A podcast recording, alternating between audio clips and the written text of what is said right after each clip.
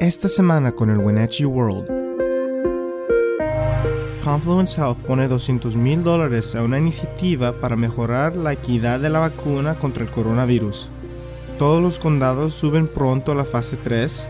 Oficiales de salud preocupados sobre variantes del coronavirus, una cuarta ola posible de infecciones, y si hay extra dosis de la vacuna, ¿quién debería recibir la llamada?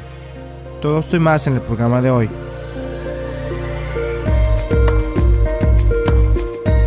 Las historias del programa de hoy vienen en el reportaje del Wenatchee World.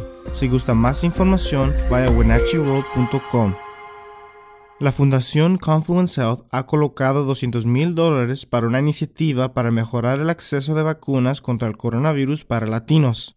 Teresa Bendito, cofundadora de Parque Padrinos y la dueña de Teresitas Consulting, estará organizando esta iniciativa y enfocando a incrementar la cantidad de comunicación en persona para la comunidad latina.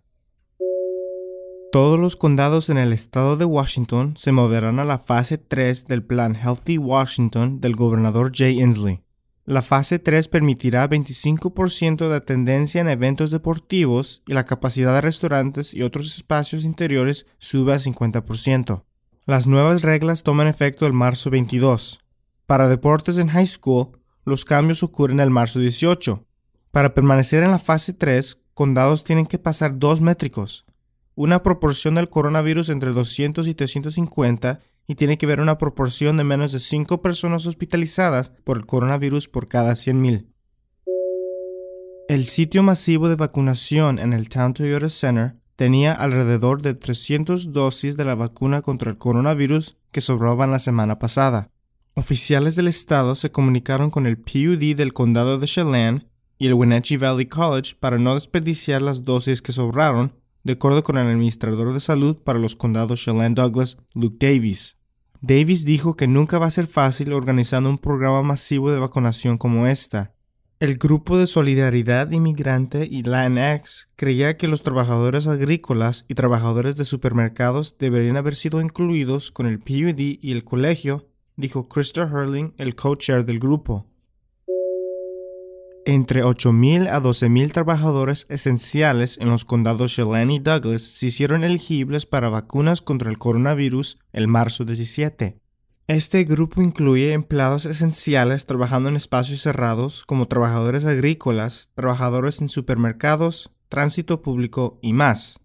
El Distrito de Salud Chelan Douglas estará trabajando con clínicas locales para vacunar todos los que califican en fase 1 B2 del programa de vacunación del estado. En marzo 16, 31 nuevos casos del coronavirus fueron reportados por el Distrito de Salud Chelan Douglas.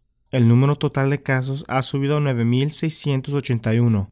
Esta semana, la proporción del coronavirus por cada 100.000 era 140.9.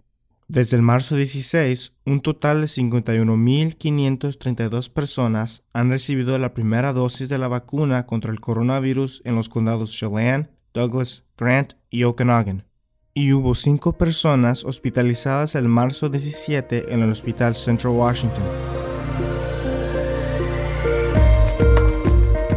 Las historias del programa de hoy son el resultado del reportaje del Wenatchee World. Si te gustaría recibir más noticias, puedes suscribirte a nuestra lista de WhatsApp. Puedes encontrar más yendo a wenatcheeworld.com/es. Gracias por escuchar.